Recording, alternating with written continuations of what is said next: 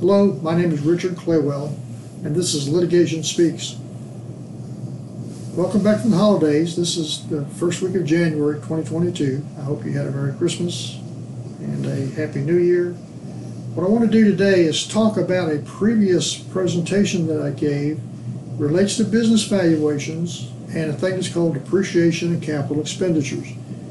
In a previous presentation, I made the comment that if in the last year, the terminal year, you see that the depreciation expense and the capital expenditures are the same, it's wrong.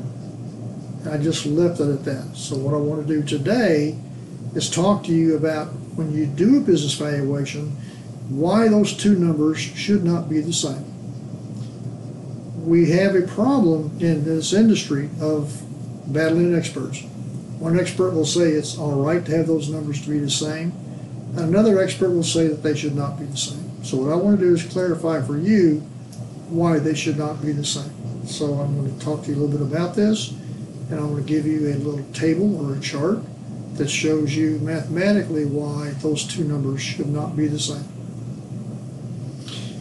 The capital expenditures are assets that we're going to acquire through the life of the business. So we're going to forecast and we expect to purchase X then we're going to depreciate those assets over its economic useful life, not over its tax life, because when you do a business valuation, the financial statements are supposed to be adjusted to generally accepted accounting principles, also known as GAAP, G-A-A-P.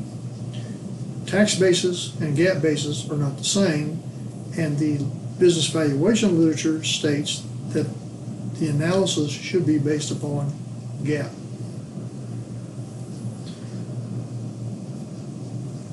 A lot of times the analyst will state very specifically that they're going to do this for convenience.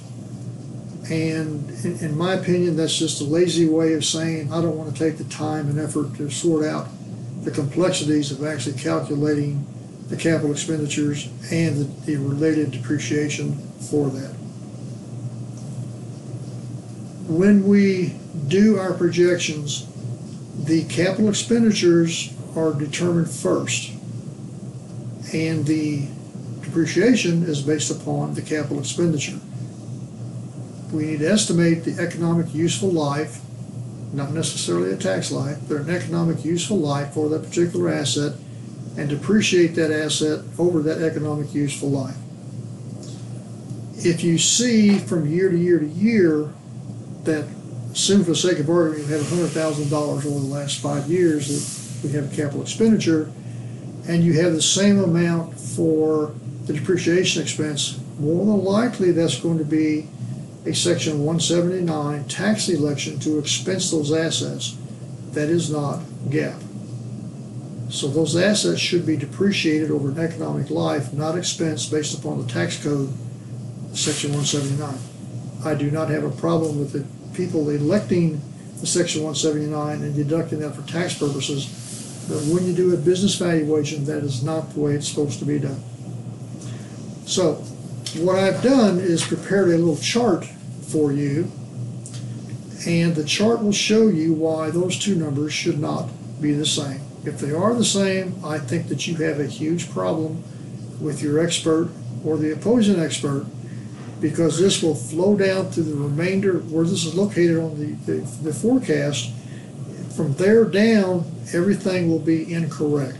And that could be 20 or 30 calculations that are going to be incorrect because of this one item. What you do is when you buy an asset, you buy it on today's dollars. That historical cost is depreciated over, assume, 10 years. The capital expenditures that we're going to have to buy every year to replace that will include inflation. So what you have is you have a historical cost number that's being depreciated, and you have a asset cost as you replace those have to be replaced with original cost plus inflation. So if on the, on the table that I've prepared for you, if you look in the column that says capital expenditure, you'll see at the end of year 10, for example, it has 1,305 if you look at the total depreciation that's been taken over this particular time period, it's 1,146. In and I just use a thousand because the, the number is easy to work with. When you do that, the depreciation expense, I'm sorry, the capital expenditure at the end of that ten-year time period will be eighty-seven point nine percent higher than the depreciation expense.